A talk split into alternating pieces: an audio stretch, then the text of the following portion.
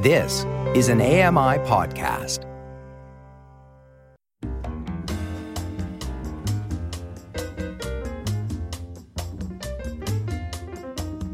Welcome to My Life in Books, Authors Talking Books, presented by blind writer and broadcaster Red Sale from his home in London, England.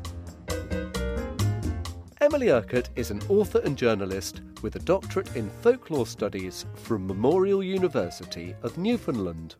Her latest book, Ordinary Wonder Tales, is a collection of essays exploring the way we weave fable and fairy tale into our own personal narratives to make sense of new or disturbing situations.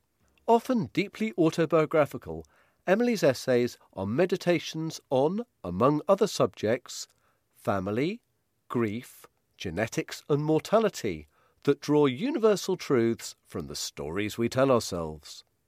Before Emily joins us from her home in Kitchener, Ontario, here's a clip of Anne Wessels narrating Ordinary Wonder Tales. The year that I turned three, I slept in a bedroom that was known to be haunted. Returning to that room now, in memory, I am a bystander looking in, through an open doorway, at a young girl lying in a sleigh bed with a tall headboard. She is yellow-haired and motionless, wearing a flannel nightgown. She holds the neck of a small plush lamb in the curl of her palm. The sheets on her bed are white and aglow in the blackness of the night room. The air is chilled and still. The child has many blankets on her bed to keep her warm. She appears to be asleep. I enter the room and move closer to the child. I see her blink. She is awake, her gaze fixated on a spot overhead. This is where the inky fluid mass has materialized, seeping in from the corner of the room above where the bed has been snugged against the wall. She has not seen a stingray in her life, but when she does, twenty years from now, in the Caribbean, she will recognize something in the ocean creature, in its darkness and its size, and also in its rippled movement. The inkblot is made of air, or water, or maybe gas. Some might argue that it is conjured of mind or spirit, but to the small girl, it is matter. It is part of the physical universe. There is no urgency to its visit. It bides its time as it quivers in the dark, making its presence silently known. But eventually, as she knows it will, the inky mass speaks to her in a breathy hiss. It declares itself in a language that is either French or English or some other form of communication that is not linguistic. It says every time, "Emily, go get your mother." Emily Urquhart, welcome to My Life in Books. Thank you, Red. It's just lovely to be here. I guess we should start by defining our terms. Could you tell us a little bit more about the origin of the expression wonder tales and why you prefer it to something more like fairy tales or fable? Wonder tale is really just another term for fairy tale. They're basically interchangeable, but uh, I prefer the term wonder tale, which I believe is, is Irish in origin, although you can also find it um, in the German language, because the truth is there really aren't any fairies in fairy tales. And I think what it's meant to tell you when you use the term fairy tale is that you're in the land of fairy, you're in the land of magic. And in that way, it makes sense. But as um, our language and our knowledge of, of magic and wonder has progressed, um, I think wonder tale is a more sort of apt way of describing those kinds of stories of magic. So uh, that's why I chose it for my title. Well, yes, as you say, they almost always contain an element of the magical or the supernatural. And the first essay in your collection introduces us to when you were introduced to the supernatural at a very early age. I think you were two and living in France. Can you tell us a bit about that? Yes, it was the year that I turned three, and I lived in a small village called Flavigny-sur-Ozerain in Burgundy in France. My father um, was an artist, and he taught fine arts at the University of Waterloo in Waterloo, Ontario. And one of his colleagues owned a home in this beautiful medieval village, and he would lend it out when he wasn't using it to other artists and professors and just a real rotating cast of people.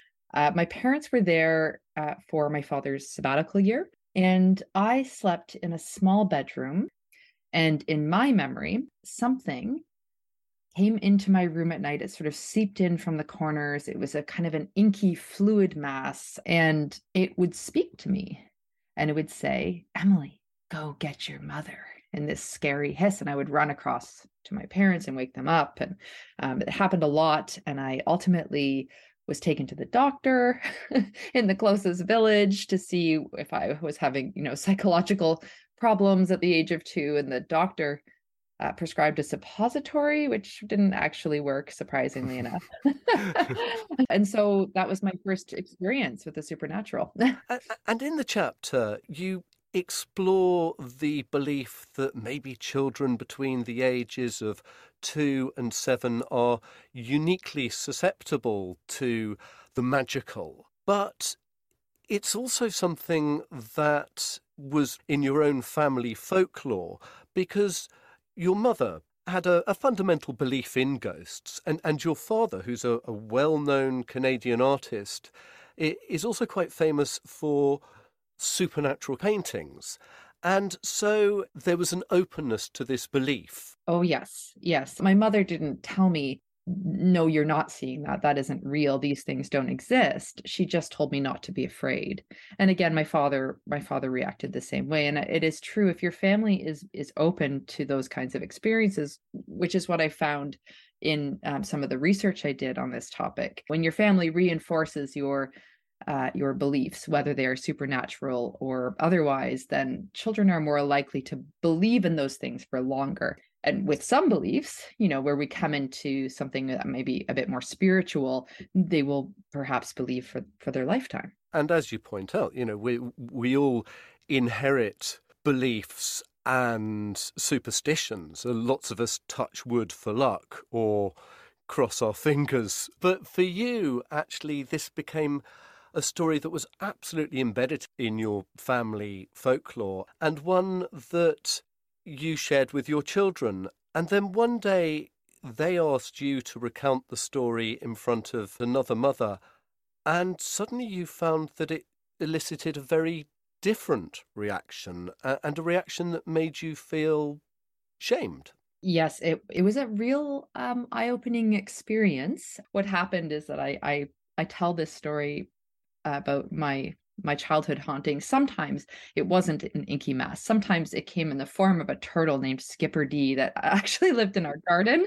And that's very silly. And I make a silly voice, and, and my children think it's funny, not scary. And so they asked me to tell it in front of another child and their mother in the park one day. And I did. And, you know, I'm buoyed by my children's laughter at this, the parts that they're waiting for in anticipation. I, I didn't notice until far too late the reaction of the other mother, who had turned her back towards me to create a sort of shield between me and, and her son so that she could protect him from the story I was telling. And at, at the same time, she was saying, you know, ghosts aren't real. This story is made up. And I realized that I had done something wrong, that I was being shamed, and that I also, obviously, I believed something that was scary or offensive or taboo to other people, when for me, it had just been part of our family folklore. And so I learned an interesting lesson that day. I also feel that supernatural belief is just as important as religious belief. And I think the two coexist in many ways, and um, neither one should be shaming the other side. And in this essay, you explore why belief in ghosts should be held as taboo or offensive, whereas perhaps belief in the Holy Ghost is seen as a lot more acceptable. And you come to the conclusion that part of it is because these are ancient beliefs. They haven't got a, a codifying book, such as a religious text, and, and an organisation behind them, such as the church, that gives them an armour from being seen as taboo or suspicious. That's so beautifully put. I, I, I that's exactly it. And and I think what we see is that there are sanctioned ghosts, there's sanctioned supernatural beliefs, and unsanctioned. And um, if you if you start to to speak too much or too loudly or too publicly about the unsanctioned supernatural beliefs, then you can can obviously run into trouble. And and in my case, I felt that I was being seen as a bit of a troublemaker, which is really not, that's not me. I'm not a troublemaker. I usually follow the rules, so. Fortunately, though, your belief in the supernatural had been sparked, and this led you to attend Memorial University of Newfoundland and pursue a PhD in folklore studies. And I suppose in many ways, Flavigny was your, your gateway to this. Yeah, I think it was. I, I always say that earning my PhD in folklore was probably the least practical thing I've ever done, but it's also the best decision I've ever made. um, I had been working as a journalist at a um, women's magazine called Chatelaine, which is a fairly well-known magazine here in Canada. And I was working as a assistant editor, but really I was just doing a lot of fact checking, which is fine. I like fact checking. It's interesting, but not, I, not enough. I wanted I wanted to tell stories and, and I wasn't getting much opportunity to do that. So I thought, well, why don't I try out this program in Newfoundland? I'll just go and do a master's and it'll take me a year and I'll come back to Toronto after that. And I, I can remember as a child reading the collected tales of the Brothers Grimm under my parents' piano. It was beside the bookshelf where, where it lived. um, but those stories had always really spoken to me. And I didn't really know much of what folklore studies would be about, but I, I got there and I uh, immediately fell in love, and I understood folklore is actually the way we make sense of our world around us. And so you can bring your interest to the study of folklore, whether it's online gaming or quilting or uh, oral storytelling. It, it, it's all there in folklore. So I was enchanted and I stayed in Newfoundland. And, you know, seven years later, I had a PhD, I was married and had a baby.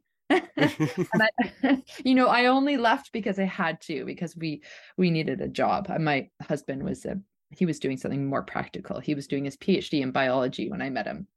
And we kind of thought he's the one who's going to be able to get a proper job. So when he was offered one, we went for it. uh, did he appear as a knight on a white charger? He did not. He walked into the Ship pub in downtown Saint John's. And it's a small enough place that when he walked into the bar, I hadn't met him before, but I knew who he was.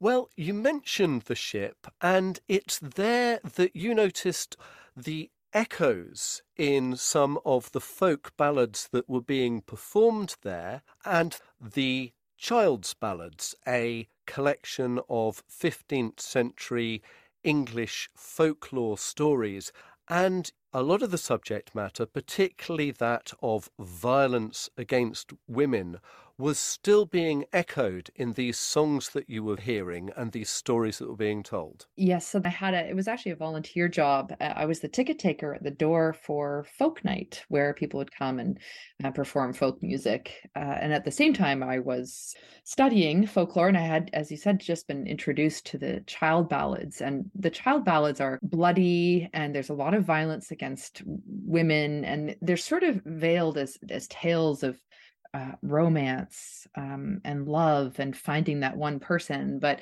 the, when you really listen to it and, and think about the stories, that's really not what's happening to the female uh, roles. the, the women in, in these stories are, you know, in one case, a woman is forced to marry her rapist, and that's sort of supposed to be the, the happy ending to the story. So they were, they're really intriguing and disturbing.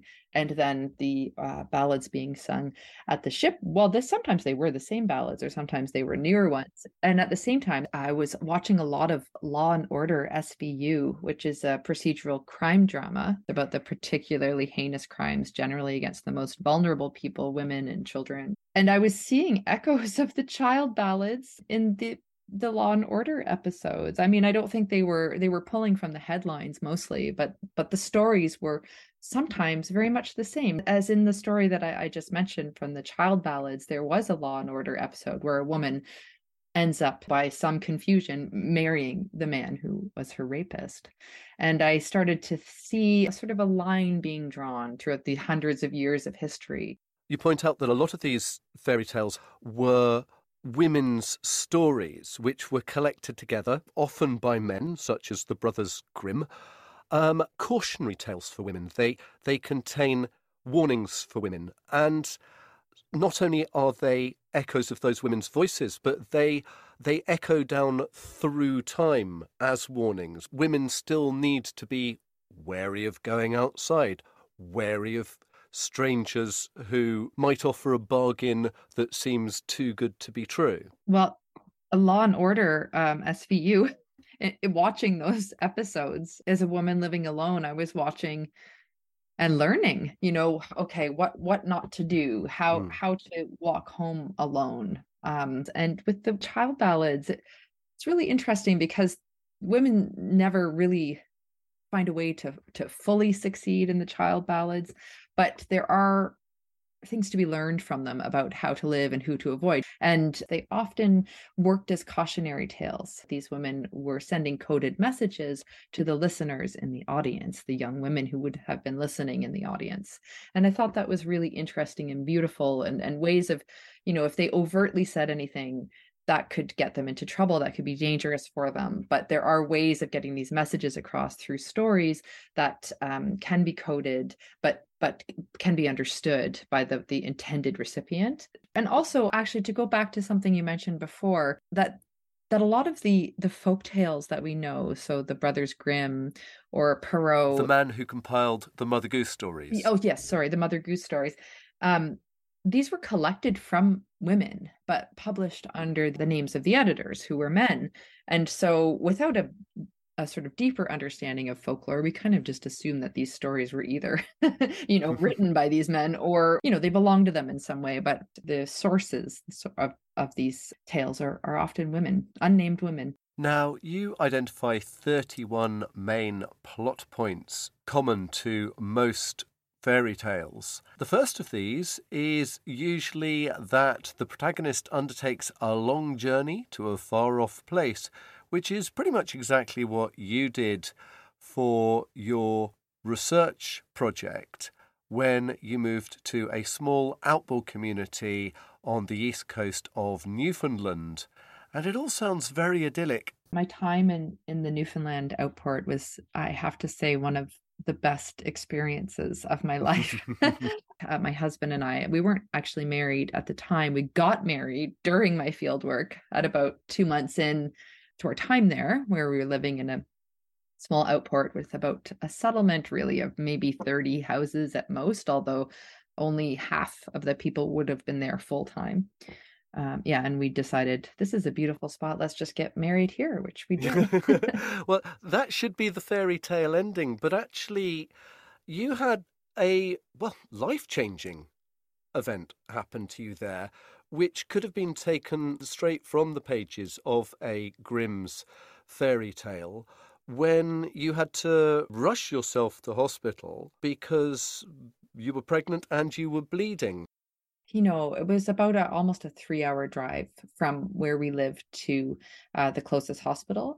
But my husband was away, and yeah, I, I was bleeding, and I had already been to this hospital once because I'd had some other problems. And he, the doctor there was so lovely. He really was. He was just like this charismatic, really nice guy, but he prescribed these antibiotics the first time, and I read the fine print, and it said, well, it'll cause bone deformity in a growing fetus, so someone who's pregnant should never take this. And so I wasn't thinking he was maybe the best doctor on earth, but he was the only doctor available to me. And so I went to that hospital, and he told me that the baby hadn't grown since the last time I'd been there, which is actually impossible because the heart rate was fine, but I, you know, what do you know? Anyhow, I, I took his word for it, and he uh, admitted me for overnight supervision. And I had gone to bed and there was, I didn't have a, a neighbor. I was in the hospital room alone in this small town. And I heard there was a sort of commotion going on. And I realized that I had um, been given a neighbor sometime in the middle of the night and that she was in distress. And I could tell she was there with her sister and I could hear them talking about a, a large amount of blood. I could hear clattering. I had pulled, I had pulled the curtain around so I couldn't see anything. I could just hear it as it was like a, a very disturbing radio play. And I could hear her speaking to the doctor, the nice doctor who prescribed the weird antibiotics. and, and uh, he was telling her that he was going to have to give her a hysterectomy. And I could hear her sister getting very distressed, saying that, you know, this is not what she came in for. What do you mean? And he said, well, there's just too much blood. We can't stop it. That's what's going to have to happen. And it was really dramatic. And then they were wheeled out of the room. And at that point, I got up just to check out what was happening. And there was this giant pool of blood on the floor that I had to wheel my I V around. And I thought, I think this is a warning. Mm. And when I woke up, there was no blood. There was nothing. There was, there was no sign of these women. I don't know what happened to her in the end. I, I know nothing. And when I phoned my mother, she said she thought I must have imagined it or hallucinated it out of stress, which I don't believe. I think they really were there. But at the same time, I kind of wondered, like, are they banshees? Are they people here to, to give me a warning? Like, you know what? You got to get out of here because this person doesn't know what they're doing. And so I, I called my gynecologist in Saint John's. I called my husband, uh, and and we got out of there. And they weren't happy about it, but I was very relieved. And actually, everything turned out to be fine with the pregnancy. So, so it's a good thing that I left before any interventions happened. Well, exactly, and and actually, the importance of this story is not whether it is true or dreamt. It's actually that it was life-changing, so its veracity doesn't really matter one way or another. Uh, that that's exactly it, and that's really the way a folklorist approaches any kind of interview with somebody who is going to tell them a story. You know, you can't approach someone who has a strong belief in fairies and say, oh, well, I don't really believe that kind of stuff, but I'd, I'd love to hear your thoughts on it. That's not going to work. If if the person, if the teller believes it's true, it's true. It's true to them, and that's enough. That's all you need. Well, happily, your daughter did survive, as has her little brother, and they both appear in quite a few of the essays in Ordinary Wonder Tales. And in A Child Unwittingly Promised, we discover that your daughter has albinism and is legally blind, and that this led you to do something that you might not otherwise have done and undergo an amniocentesis. Yes, and it's interesting. I, I I look back on that now because my son's eight now, and I think about that choice, and it is very folkloric in that sort of situation where you can have this knowledge that you're so keen on, or it might not be knowledge in folklore. Maybe it's a prize, maybe it's, you know, but, but there's, you've got to give something up mm. in order to get there.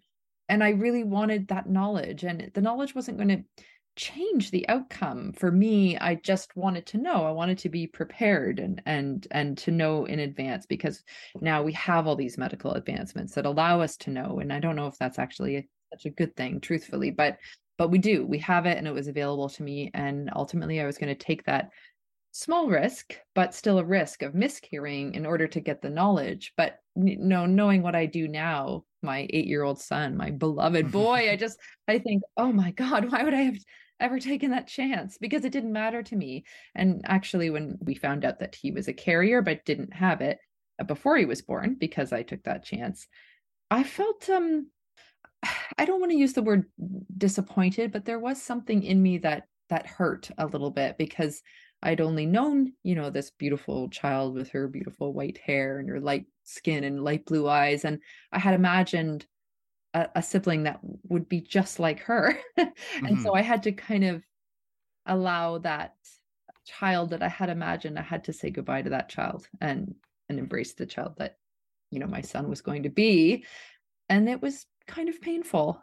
You approach the quandary that you faced in a fascinating way, because you tell a dual narrative. You tell the story of the decision to have the amniocentesis with a version of the Maiden's Tale, which is a survival tale. And by telling those two in parallel, you are able to draw solace and, and strength from an ancient story and proceed with your, your own narrative. In many ways, that's the key to understanding this collection of essays. I think I think that's the great power of of these ancient stories, is that you can fit your narrative into it. You can go to these stories and and relate them to your life in, in whatever way. You know, we, we all bring our own background to the stories that we read. And I mentioned that in that essay in terms of, you know, what we see in our, our heads when we read. None of us are ever reading the same book. Mm.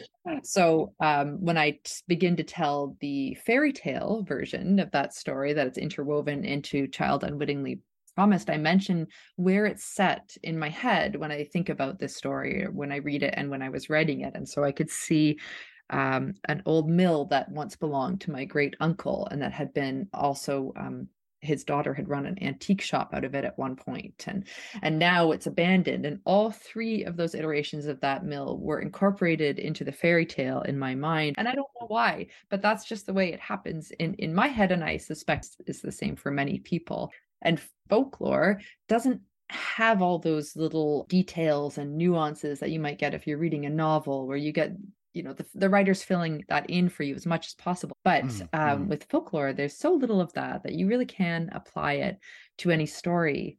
And actually, along those lines, the title of this essay, Child Unwittingly Promised, is from something called the Folklore Motif Index.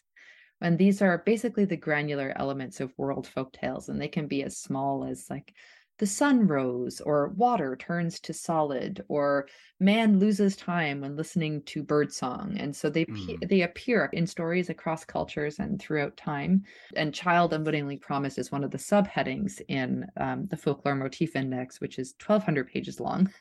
And there are so many stories where you find that someone has unwittingly pr- promised their, their child away.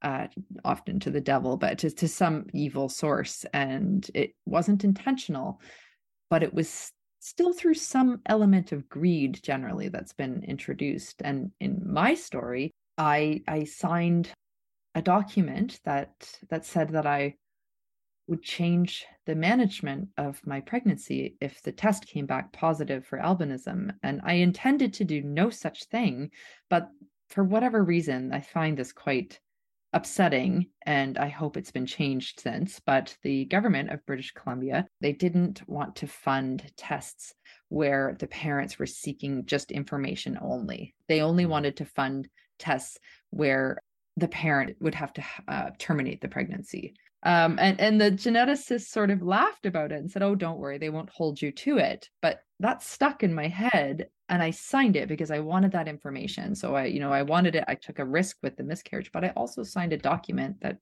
basically said I would give away my child. And uh, anyhow, that uh, that was the initial spark of what made me think of the uh, Child Unwittingly Promised, and, and how it connected to my story. And then I started writing these two stories in tandem. And I remember it was actually, you know, deep in the horrible depths of the pandemic when my children were Oh, homeschooled, so awful.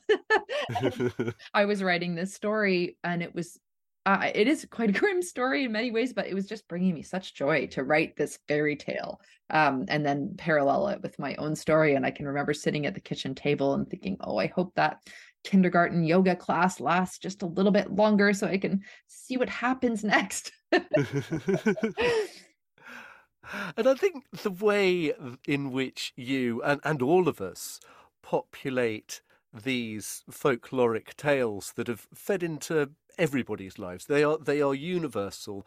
There are variations around the world, but the way that we are able to populate them with our own imagery, with our own experiences, it is also empowering. It gives us some agency over the narrative of our life.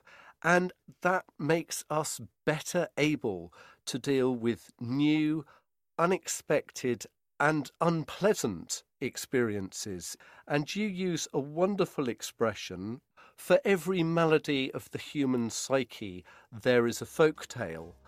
And at no time did we need that more than during the pandemic, which is something we will come to discuss after the break. Share your views on the books you love with Red. Email feedback at A M I dot C A or leave a voicemail by calling eight four four, one two two, one one one one.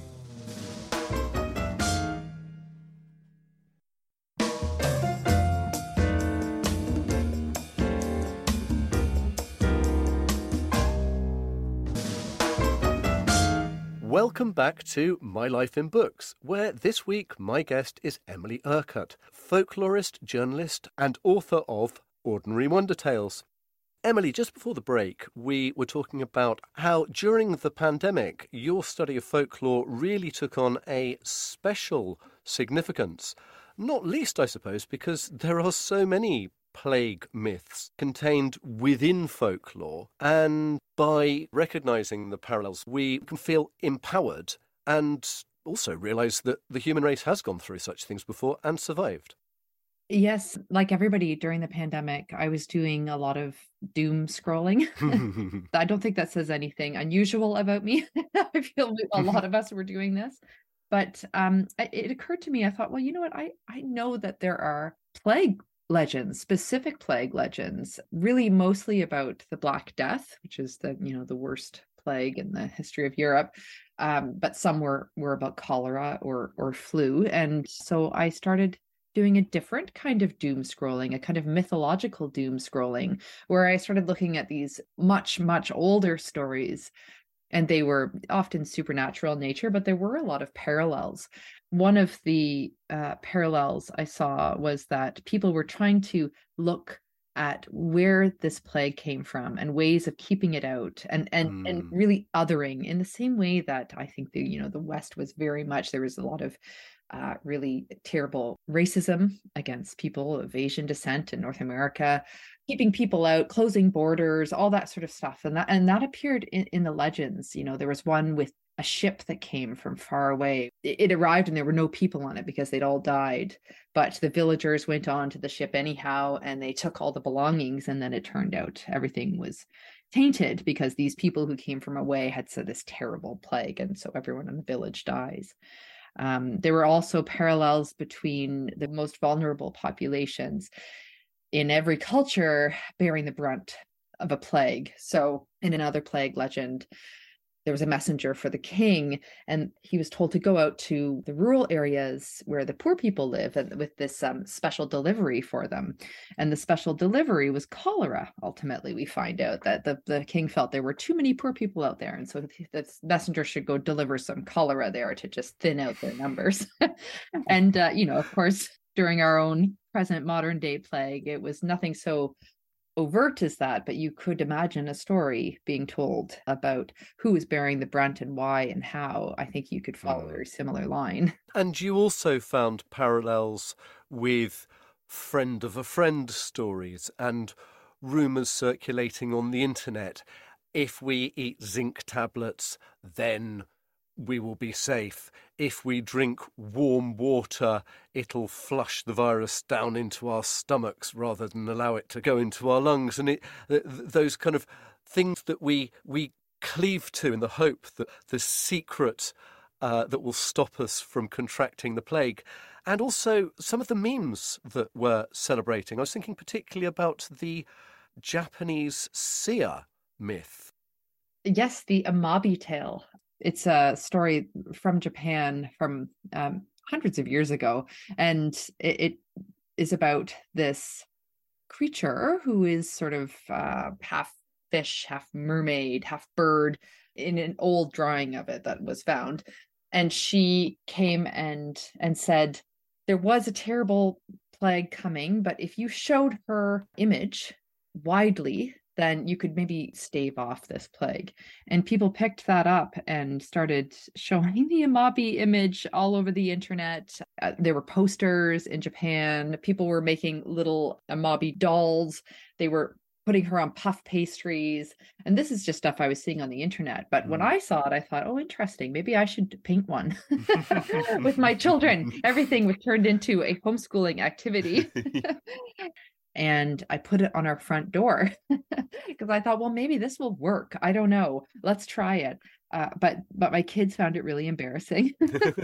Everyone else had those signs that were, you know, thank you, public service workers, that had rainbows and, you know, hearts and stuff on it. And, and we had put this almost human-sized creature that was half fish and half bird on our front door. So it didn't stay there for very long, and I wasn't sure it was enough time for it to really be successful at warding off the plague from our house. Um, ultimately, we eventually did all get COVID, so, you know, but not for a while.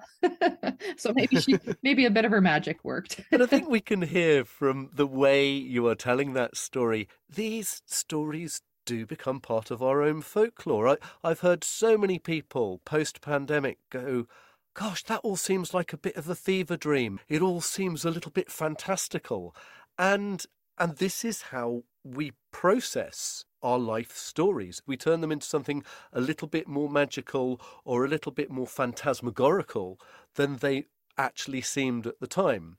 And you identify that really storytelling occupies that liminal space between reality and fantasy. It, it absolutely does. And it doesn't have to be a supernatural story to occupy that space either. I think the stories that we tell, they always change a little bit with each telling, both in our memory and in mm. the way that we tell it. And so um, I mentioned earlier that I, I had worked as a fact checker. And I, I did that for, for years, which is interesting because I began to understand facts as as different than I had before. As a young journalist, I sort of felt like, oh yeah, you can fact check anything. Well, were the curtains red or were they yellow? They were red? Absolutely. Okay, so that's a fact. But when you're really, really getting into the depths of someone's memories, that fact checking um, becomes um, sometimes impossible. And I think the supernatural And and facts, I, sometimes I think they are far closer together. And, and even how we understand our lives and how we retell them in, in stories, it, it is always changing just a little. And, and sometimes we do include magic in these stories. And sometimes we include what we believe are facts, which are in turn a fiction. And, and uh, I'm not sure that we have a whole lot of control over that as much as we like to think we do. Indeed. And it's something that you explore further in the final two chapters of Ordinary Wonder Tales, which deal with your father's dementia.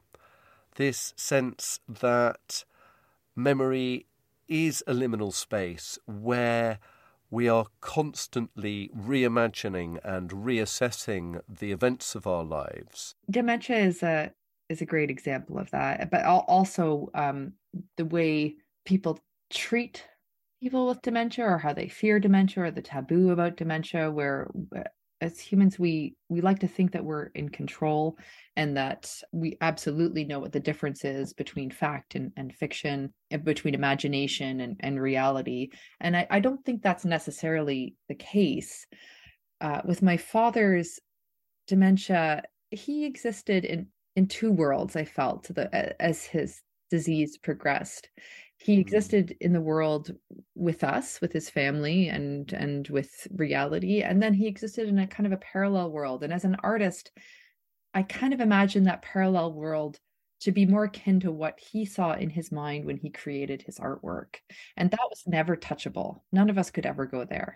My father was a darling man, and he was just, everyone loved him. He was a special person. And so I don't want to make it sound like he was sort of aloof or always sort of, you know, in the clouds, but he did have this part of him is this deep well of imagination that was just only his. And, and none of us were ever going to enter that, that area.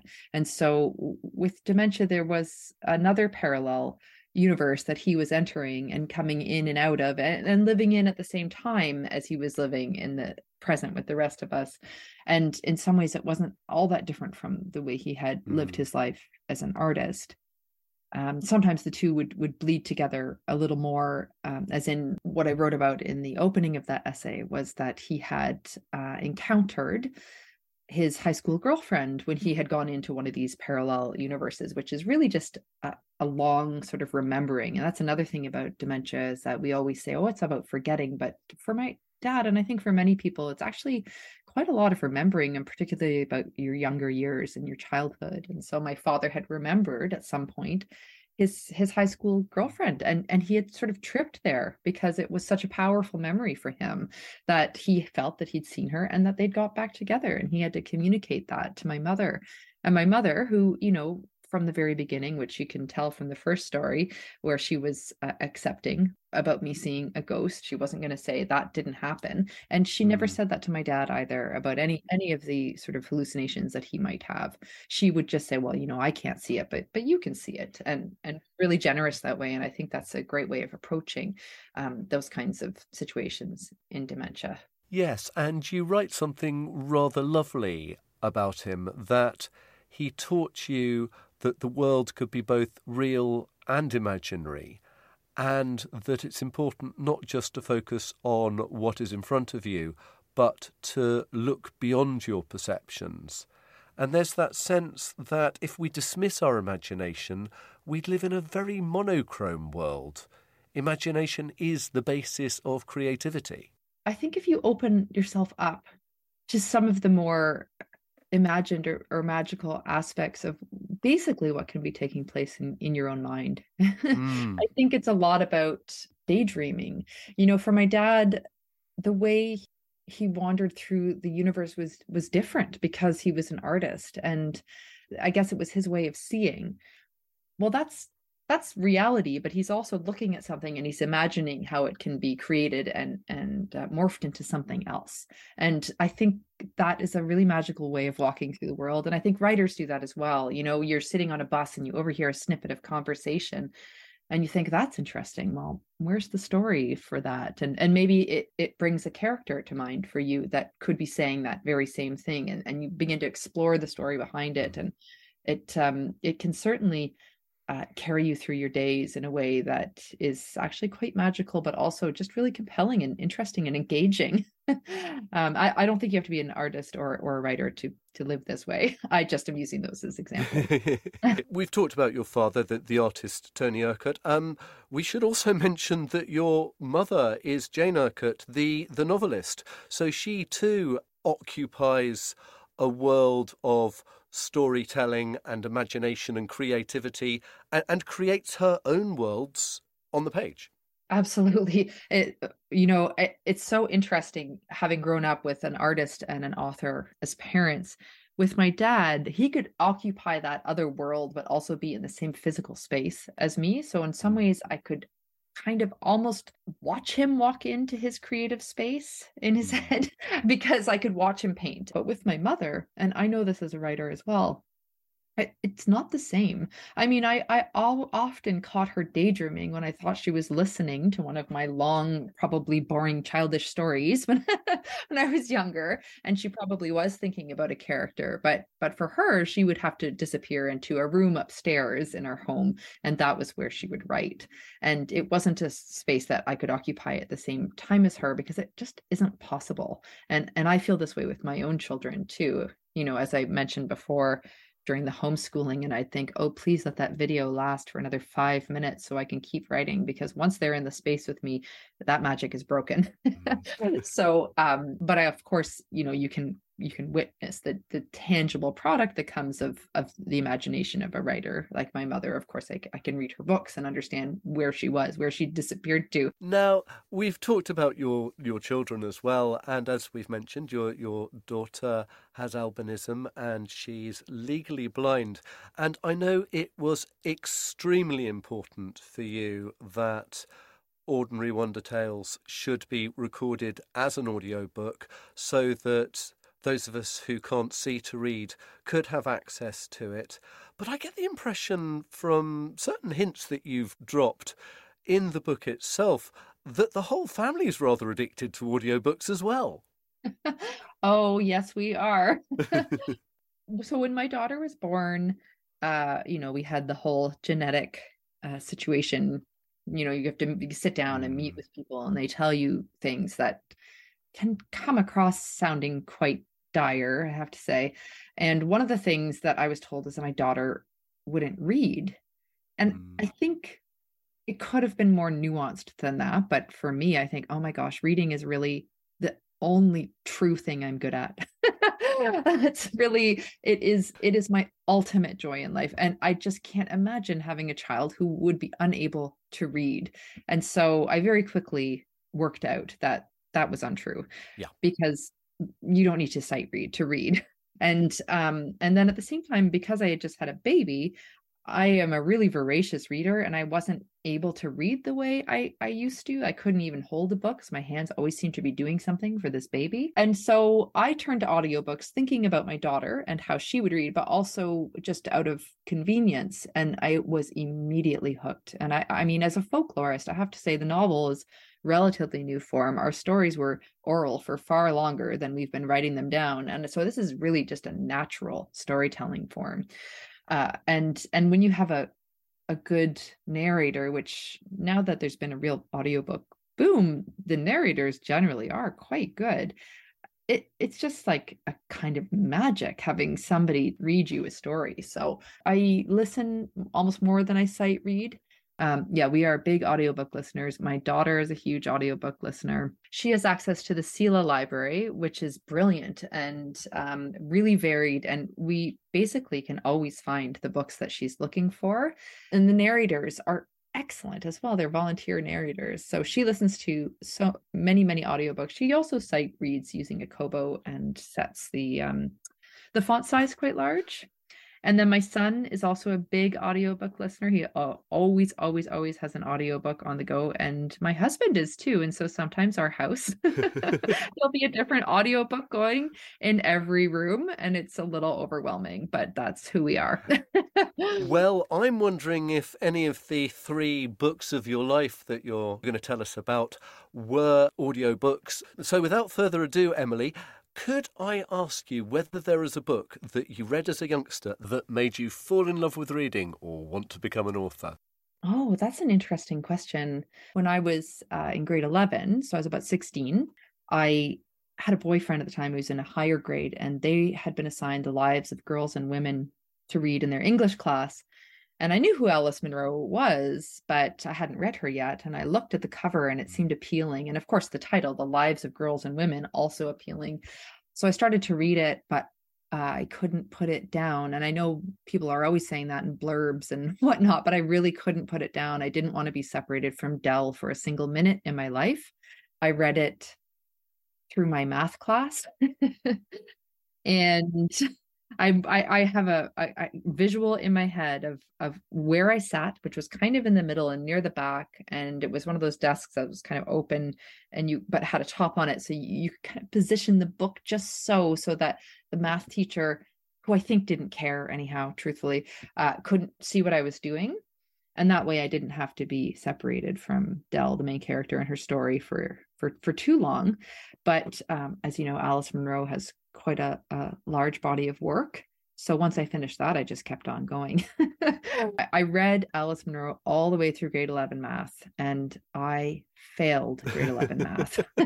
Well then, and is there a book that on a rainy day you'd like to curl up with and reread? I'm going to choose a book that I've read recently. And again, this is short stories. I do like the short story form.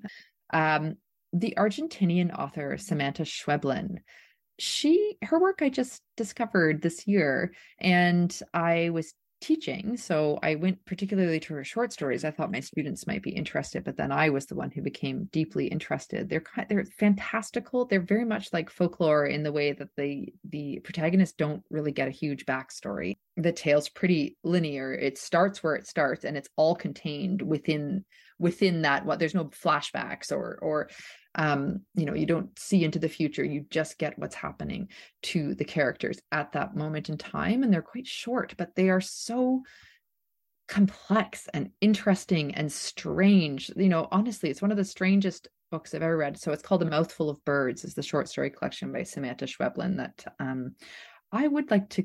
to curl up with that again. And finally, is there a book that you've read recently that you'd like to recommend to the listeners? Um, yes. Okay. So uh, the only concern I have is that I'm going to say the author's name incorrectly, but um, the book is called A Ghost in the Throat, and it's by an Irish author, and I think it's Doreen Nigrofa or Nigrifa. She's a poet. That comes through in the writing. I always say, I've said this to my students as well, that the poets are really always going to create the most beautiful prose because they're the ones who care so deeply about language. And that is what happens in this book. And sort of the the the title, the A Ghost in the Throat, she becomes, it's a nonfiction work, it's a memoir, but it's very poetic. And she becomes obsessed with the Irish poet Eileen Dove and her life and her work and translating her work. And that's kind of the center of the tale, but it's the the story of her life around it. It's the story of of a stay-at-home mom who has many children. Um, a, a, it's a story of childbirth. It's a story of medical situations happening to do with childbirth and, and around the early stages of, of a baby being born into the world, and breastfeeding, and, you know, all the, all the aspects of, of motherhood, uh, the, the playground where she's imagining um, the life of this poet and, and what she might write about it. And uh, it, it's just a beautiful weaving together of an ancient story and a modern story. And it's really unlike anything I've ever read before. And of course, as I said before, you know, she's a poet and her language is just, just stunning and interesting and surprising. So um, that's a, it's a beautiful book. It's won a lot of awards. It's got a lot of attention, and it's all, it's all rightly deserved. Well, Emily Urquhart, thank you for three wonderful recommendations and for sharing your obvious passion for literature and so many insights into your passion for folklore. It's been a real pleasure to talk to you. Thank you, Red. It's been such a pleasure speaking with you as well. It's time to turn the page on this edition of My Life in Books. Thanks again to my guest, Emily Urquhart, and the show's producer, Sean Preece. He and I are already working on the next episode, so don't forget to join us, same time, same place, to hear another top author talking books. In the meantime, if you'd like to leaf through our back catalogue or drop us a line, here's how. Keep in touch with Red by emailing feedback at A M I dot C A or leave a voicemail on eight four four, nine seven one, one nine nine nine and share your favourite reads. And don't forget, you can listen again to this episode and every episode of this program by visiting A M I dot C A and searching for My Life in Books, or find us in whatever podcast player or smart device you use. Catch you next time. Join me every couple weeks for the Outdoors with Lawrence Gunther podcast, where we learn about outdoor tech and tips. Plus, we look at news affecting the environment. A M I's Outdoors with Lawrence Gunther is available from your favorite podcast provider.